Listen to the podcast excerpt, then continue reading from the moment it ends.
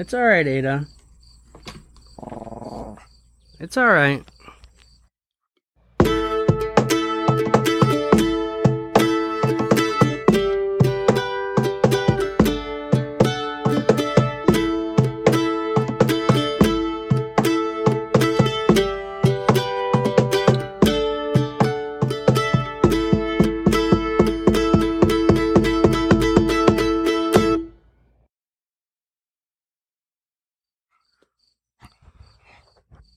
Hello. This is Daniel Berg Falk again with the Depression Proof Podcast. I got my dog on my lap and everything's fine. So, I'm going to have a shorter podcast today than the last one and some of them that are coming up. And I wanted to tell a story. I call it The Race for the Prize which is an old Flaming Lip song. Ada, come on. It's all right. So, the story is when I was a senior in high school. I was in band, and um, I played French horn and guitar in jazz band. I also played piano extracurricularly, and uh, senior year, there was just two of us in band. Everyone else had dropped out. So, um, and at one concert, I think it was our last concert of the year. That makes sense. Yeah. Um, we, um, there's a, an award given out called the John Philip Sousa Award. And, uh, kind of makes me laugh that it was just us two because that's a very it's it's just a situation that I find myself in like it's like a competition and then there's only two people. So to tell the truth, yes, I kind of wanted to win. I wanted that acknowledgement that I was like you know, I'd put a lot of hard work in and stuff and I was you know, I, I wanted to win, to be honest with you. You know, it's not about the stupid little trophy, but um it'd just be cool, you know. But I didn't I wasn't competitive in that I was gonna be upset if I lost. And um so my band teacher went in front of the crowd and said, you know, we're going to award the John Philip Sousa Award now. And he introduced each of us. And first he introduced me. And I tell you what, I can still remember what he said. And it feels a little vain to recount what he said, but the thing that I want to get across to you is it's okay to it's okay to feel good about yourself in in some ways that you're proud of. And it's okay to hear words of affirmation from other people. You know, it's to me it's not arrogant. What's arrogant is if you like just base your whole self worth on it and put other people down, you know, for it and think you're the best. So that wasn't my situation. But he introduced me to the crowd and he said, Dan uh, plays Mozart on piano, Robert Johnson blues on guitar, and, um, you know, French horn. He plays Mozart as well because that's what was my favorite piece that I played was Mozart on the horn. And uh, he said he he plays just for the love of music.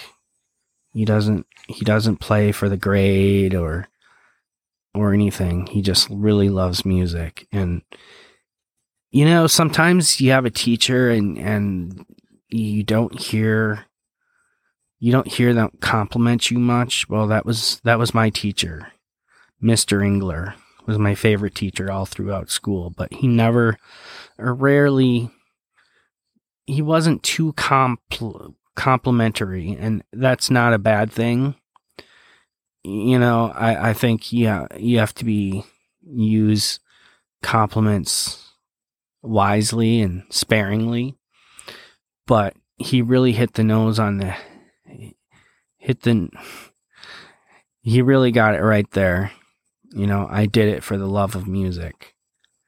And then um, he introduced my my uh, classmate, who I'm not going to name, but she. Uh, I'm not saying anything bad about her. She was an excellent saxophonist and um, very, very diligent about practice, very hardworking, played beautifully. And uh, but you know and and he said those things. He said she played beautifully. He said that she worked really really hard on one instrument you know whereas i was kind of guitar french horn piano. She mastered an instrument you know as much as she could in those years, she mastered her horn. And um and that's what he said about her and he was he was right about both of us. And I don't think there was an actual drum roll, but let's for the sake of imagination say there was a drum roll. And he announced the winner and it was her. And I remember then sitting down because I was I was standing and I I hated the I hated and loved the attention at the same time. I was but I was happy to sit down. And uh I remember looking over at her and she had her, trophy and she was being congratulated by people around her and she just had a big smile on her face. And in that instance, I had the right, I had the right mindset in that I was happy for her and I didn't really care about the trophy for myself. And I bet that award looked really good on her resume. And you know what? I, am a mailman and I'm not going to give away her profession, but she definitely went way, f- way farther scholastically than me and uh, you know she deserved it. And um, so, to me, that's just a little, a little um, lesson in not worrying about prizes, but also um, you know, congratulating others that that win over you. And, you know, it's been almost 20 years since I graduated school and it doesn't matter to me and I'm I'm sure my classmate her award doesn't matter that much to her either. She's got much bigger accomplishments under her belt. But that's just a little story that was on my mind today. Another thing that popped into my head, another story was after my first year of college, my only year of college, I was looking for a summer job and I was burnt out on farming. I was a cow milker and I was kind of burned out on that. I didn't want to do it anymore. I got kicked in the head and my mom made me quit and I didn't want to come hat in hand back to them and and get another job. But I, I just wanted to move on. So I took a minimum wage job bagging groceries at a grocery store. Nothing wrong with that as a 19 year old. Um, but I was a little embarrassed when I saw people when I knew people having um, graduated high school and working at a grocery store near my hometown. It was a little embarrassing. And I remember this is dating me, but I uh, was at the video store in town and I ran into a classmate of mine. He was a friend of mine. And, you know, we exchanged niceties and, and, uh, he asked me where I was working and I said where he was working and he said, Oh, grocery boy. And then he said where he's working and pointed out how much he was making. And I kind of felt my face burn with embarrassment. Um,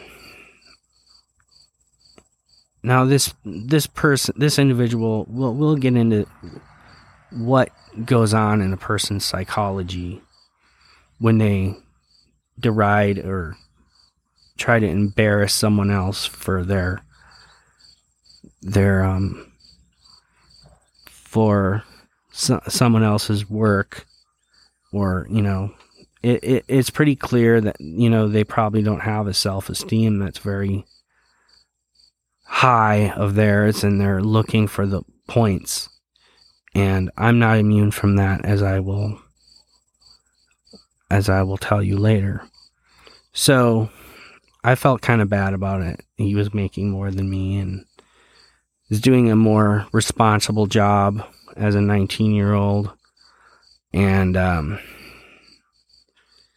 well, I just ran into him at a store. Um, and let's just say that, you know, I'm if it's competition, which it's not, I'm, you know, I'm, I've got the better job and make more money.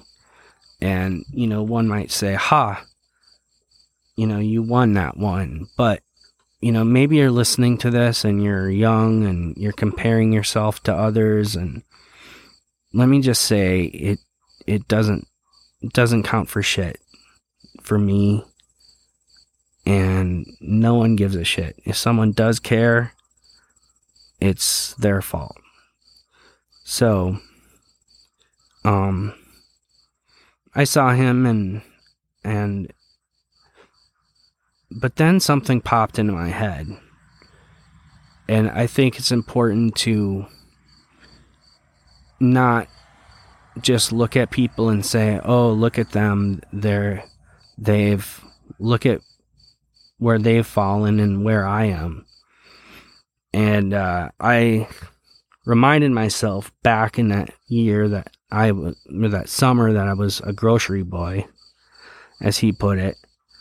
And I had this coworker who was also a base, grocery bagger, and he would run.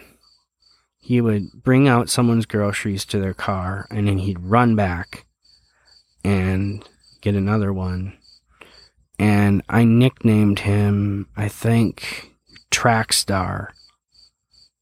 And I was I I I had generally a really bad outlook on him. It was it was not a complimentary nickname.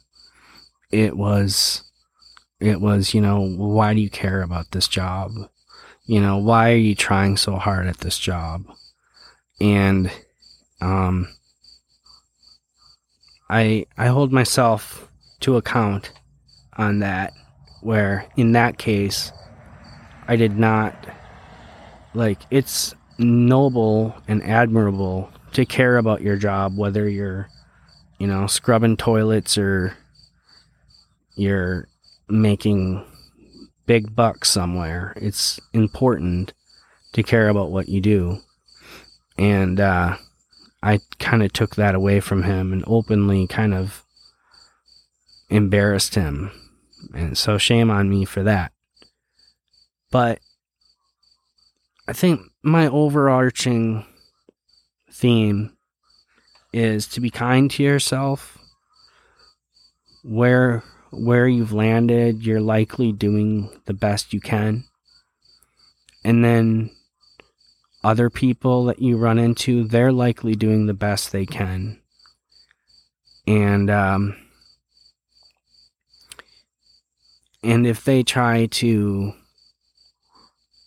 show you up and say how much better they are than you, they're probably covering up for some some apparent or imagined deficiency of their own.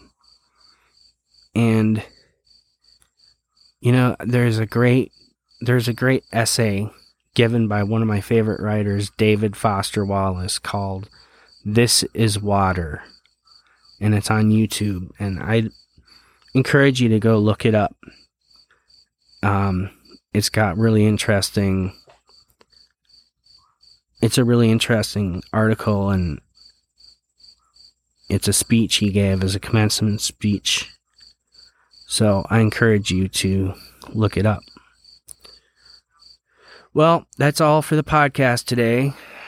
Thanks for listening. And oh, um, if you don't mind, if you're listening and you like the podcasts, um, consider giving me a review and you know some stars on wherever you're watching whether listening wherever whether it's apple or spotify. I don't know if they have a rating thing but it just it just helps me get heard and i kind of want to get the word out about my podcast so if you would do that i'd really appreciate it.